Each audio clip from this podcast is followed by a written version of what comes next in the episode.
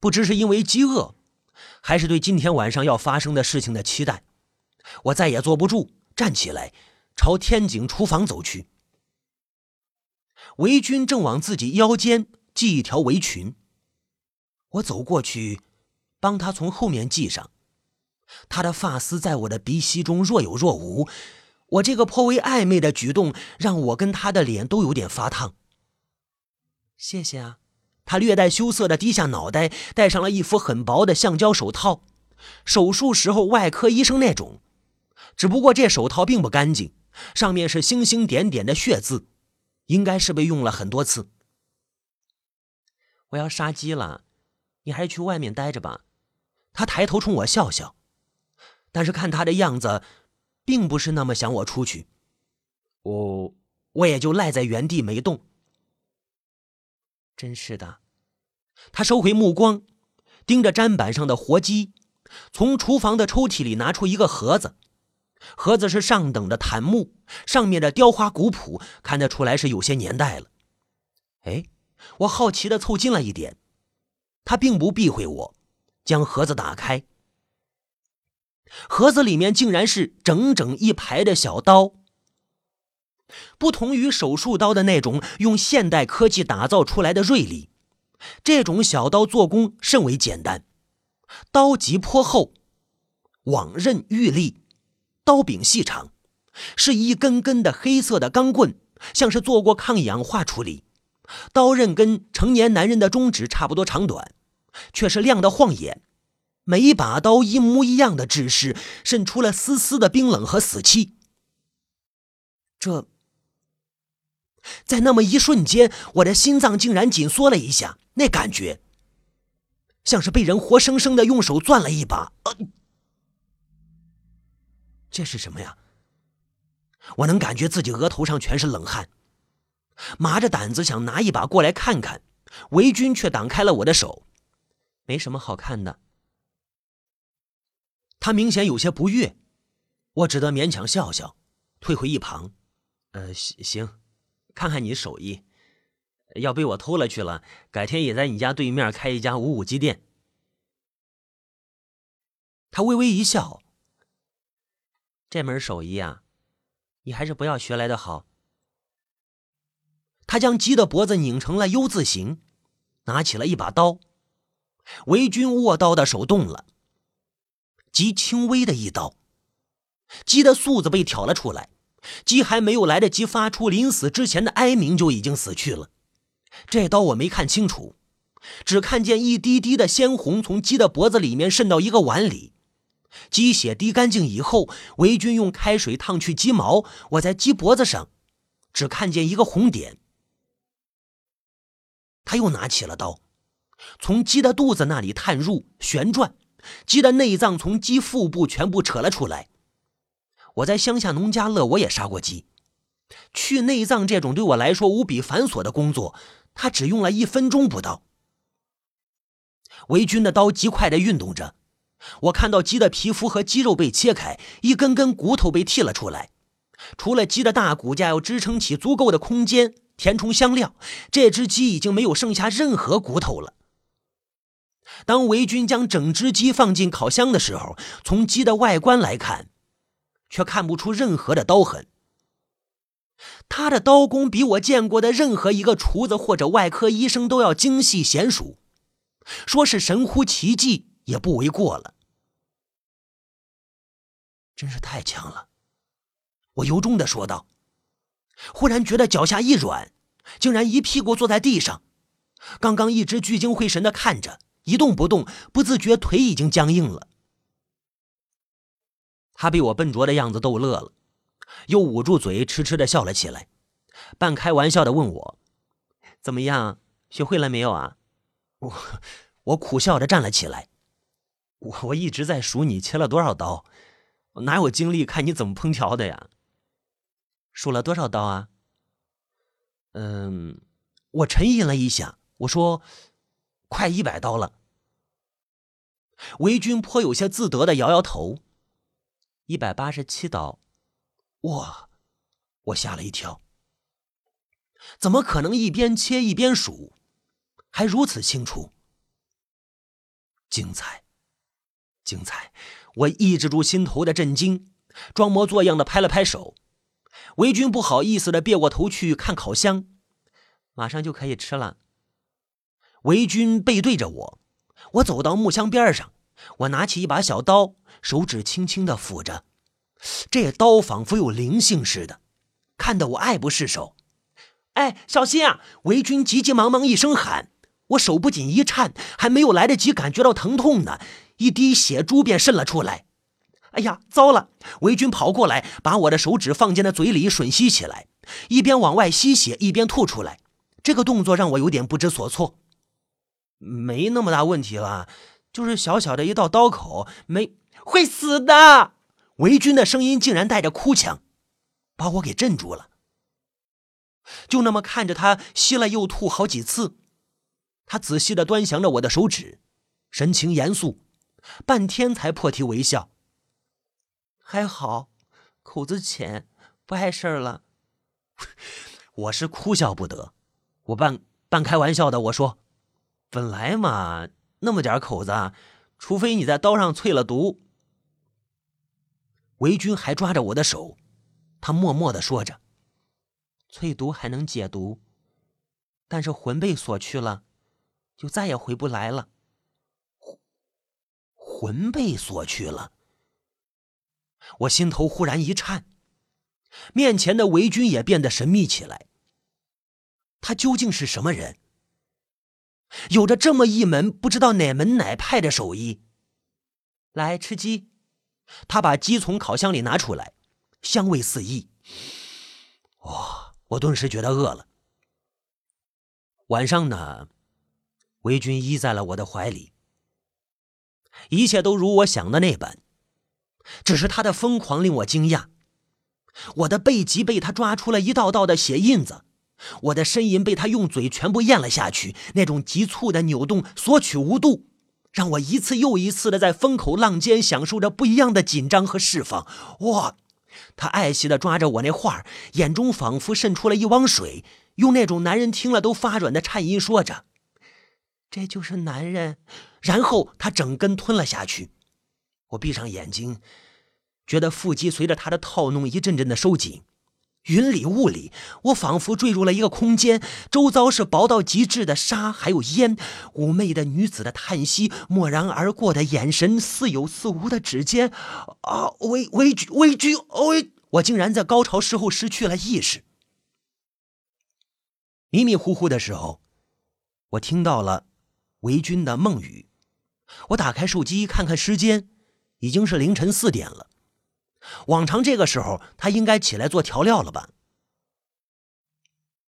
我看着他一丝不挂的通体，爱怜的在他额头上吻了一下，然后开始穿衣服，见好就收，这是我一贯的做人行事的原则。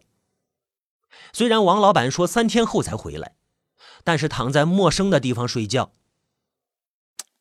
总有那么点不自在。维军也醒了，声音带着一丝慵懒：“你怎么起那么早啊？”他扭开了床头的灯，雪白的乳房从被子里露出大半个，我一时间又有点想把刚穿上的裤子再脱掉的冲动。男人呐，他笑嘻嘻地看着我目瞪口呆的样子，显然很为自己的资本骄傲。都是提上裤子就走人的。我舔着脸赔了一句，我说：“不穿裤子就出门这事儿我还真干不出来。”他从被子里一下子跳出来，搂着我：“冤家，你舍得走啊？”维军不是那种城市里的小白领 O L， 矜持中带着铜臭的骄傲，而对于自己的堕落则是有一千个理由。他的羞涩和放纵都是最真实的。这一刻我无法放开他，直到我俩人都听见前门被打开的声音。前门传来的人说话的声音是王老板。我我我吓得呆在那里，忽然感觉手上一疼，维军掐了我一把。我打开天井的后门，我反应过来，急忙猫着身子钻了进去，身后的门刚刚关上，维军把灯也灭了。我躲在水槽后面，这个位置方便我观察屋里的形势。王老板的声音已经到了里屋的门口，我根本就没有时间爬上我的房间。从窗口看进去，王老板摁亮了房间里面的灯。王老板回来，带着一个大大的黑色麻袋，从他上气不接下气的样子看来，里面装着很沉的东西。不知道为什么，我有种相当不祥的预感，仿佛一股电流沿着我的脊柱传递而上，让我的大脑除了恐惧什么也没有剩下。这这跟被捉奸在床不一样，我感觉到我感觉到自己的生命受到了直接的威胁。这种感觉让我一动也不敢动。我听见了王老板粗暴的声音：“别睡了，有活干了。”维军默默地站起来，穿上衣服，好像熟门熟路一样地抓住了麻袋的一头。王老板从麻袋里往外拽东西，竟然是一个裸体的男人，浑身遍布着血污和淤青，嘴里也被一条脏兮兮的布条勒得死死的，像是被折磨了很久的样子。我我我我觉得自己的血液也开始凝结。就那么看着王老板把这个男人抱起来，放到他家那张做工粗糙而且沉重无比的木头椅子上。那个男子忽然醒过来，试图挣扎，可是被绑成这样子完全是徒劳。王老板很慷慨地赏他一记耳光，隔着窗户我都能听见啪的一声。他被勒得变形的脸被扇得偏向窗口的位置，我急忙缩低了身体。妈的，这次给我的药肯定有问题，不然怎么醒那么快呀、啊？王老板把男子的脚也绑死在椅子上，骂骂咧咧地站直了，活动腰部。这下没办法了，只能两个都要了。维军，我去拿东西啊！你看着他。说着，王老板向着窗口这边走了过来。我觉得自己的血液开始凝结，下意识地寻找另一个藏身之处。可是，可是天井就那么大，我想着要不要在王老板发现我的一瞬间，忽然给他一记，将他打晕过去。不过对比了我俩的体型之后，我知道这种可能性也是微乎其微。我就那么绝望地看着王老板一步一步地走了过来。就在我近乎绝望的时候，维军一声尖叫，被绑住的男人用最后的力量忽然挣脱了手上的绳子，猛地扑向王老板。但是无奈他脚下的绳子让他这一击硬生生地停在了半途中，整个人摔在地上。王老板立马折返回去，重重的一脚踢在男人头上，我仿佛听见骨头裂开的声音。那个男人不再动弹，应该是昏厥过去了。抱歉了，哥们儿啊！王老板面目狰狞，让我不敢看下去。他把男人重新束好，你不要醒来就好了，少受点活罪。你去拿家伙，我看着他。他跟维军说道。维军站立着打开了后门，用目光示意我往水槽那边再躲一些，再躲一些。我听见他用微不可辨的声音在说着什么：“不要看。”不要看，仿佛是这句话，这三个字。不要看。维军走进厨房，王老板则在那里点燃了一根烟。那个男人的手被完全固定住了，王老板的脸在一阵阵的烟雾中格外狰狞。不一会儿，维军捧着一个东西走了出来，是那个雕花的盒子。不要看。借着屋里透过来的光，维军面无表情，就好像不认识我一样。他走进房间里，反手把门和窗都牢牢地锁上，然后调酱料的机器轰鸣声忽然响了起来。我我吓了一跳，壮着胆子我继续看向屋里。我看见王老板从冷藏柜里拿出了一些大大小小的箱子。和这屋子里面简陋的装修不一样，这些箱子一看都是高科技产品，闪耀着冰冷的金属光泽。王老板小心翼翼地拿出了一支笔，蹲低身体，用笔在那个男人的腰部细心地画着什么。维军在那里掏出了一把刀，依然没有表情，刀在灯下森冷无比，我也觉得自己在不住地颤抖。我已经不想再回忆那天发生的一切了。我只看到王老板家里那看似粗陋的木头板凳被他从椅背的抽出了几块木板之后，围巾绕到男子背后，刀在他背脊的一处轻轻的就刺了进去。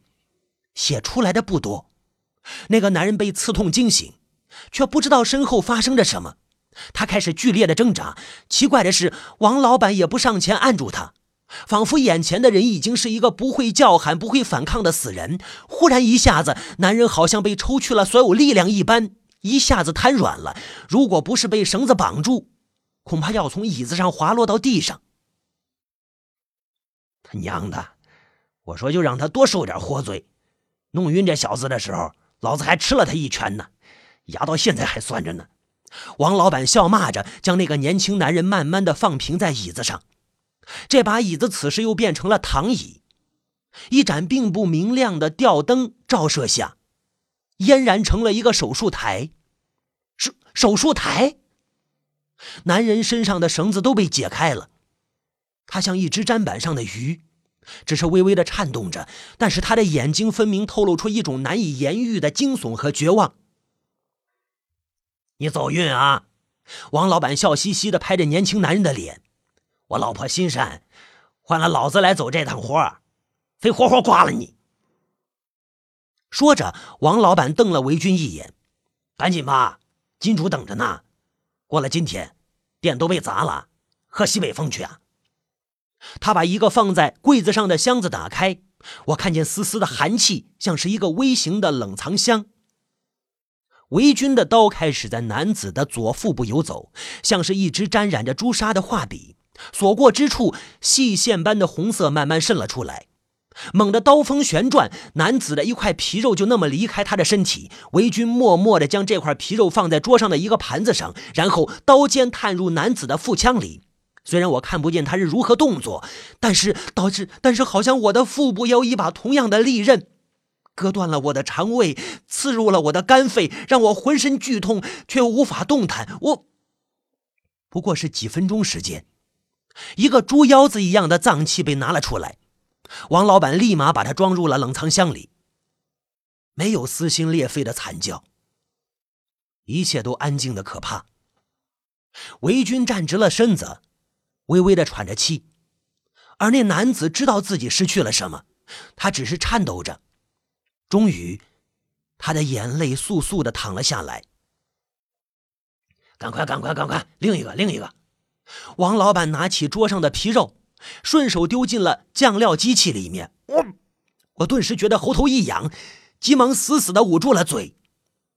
原来我楼下住着的是不折不扣的恶魔。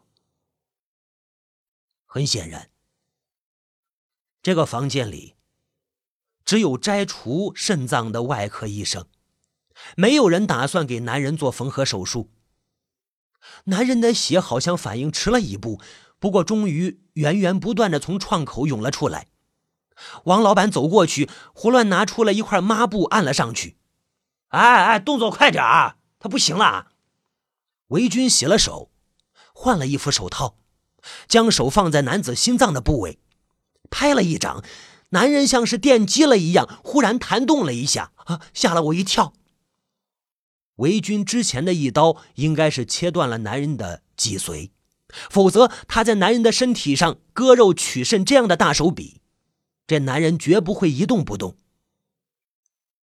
维军打了一掌之后，男人的创口的血竟然慢慢的止住了，但是男人的境况并没有因此好起来。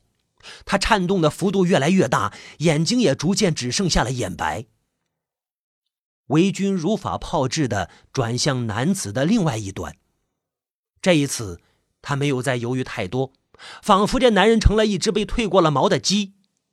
他换了一把刀，刀刃划开男子右边腹腔的时候，我好像听到了一批丝帛被撕裂的声音，呲的一声，刀起刀落，伴随着那碎帛一般的声响，男人的肉体分崩离析，他的脏器带着一种极其诡异的青白色从腹腔里滑落在地上，血流的却并不多。他另一个肾脏被维军小心翼翼地捧出来的时候，我感觉到了一个生命在迅速的流逝。男人的皮肤变得无比的白皙。终于，他无力的最后抽动了两下，就此结束他那悲惨的人生。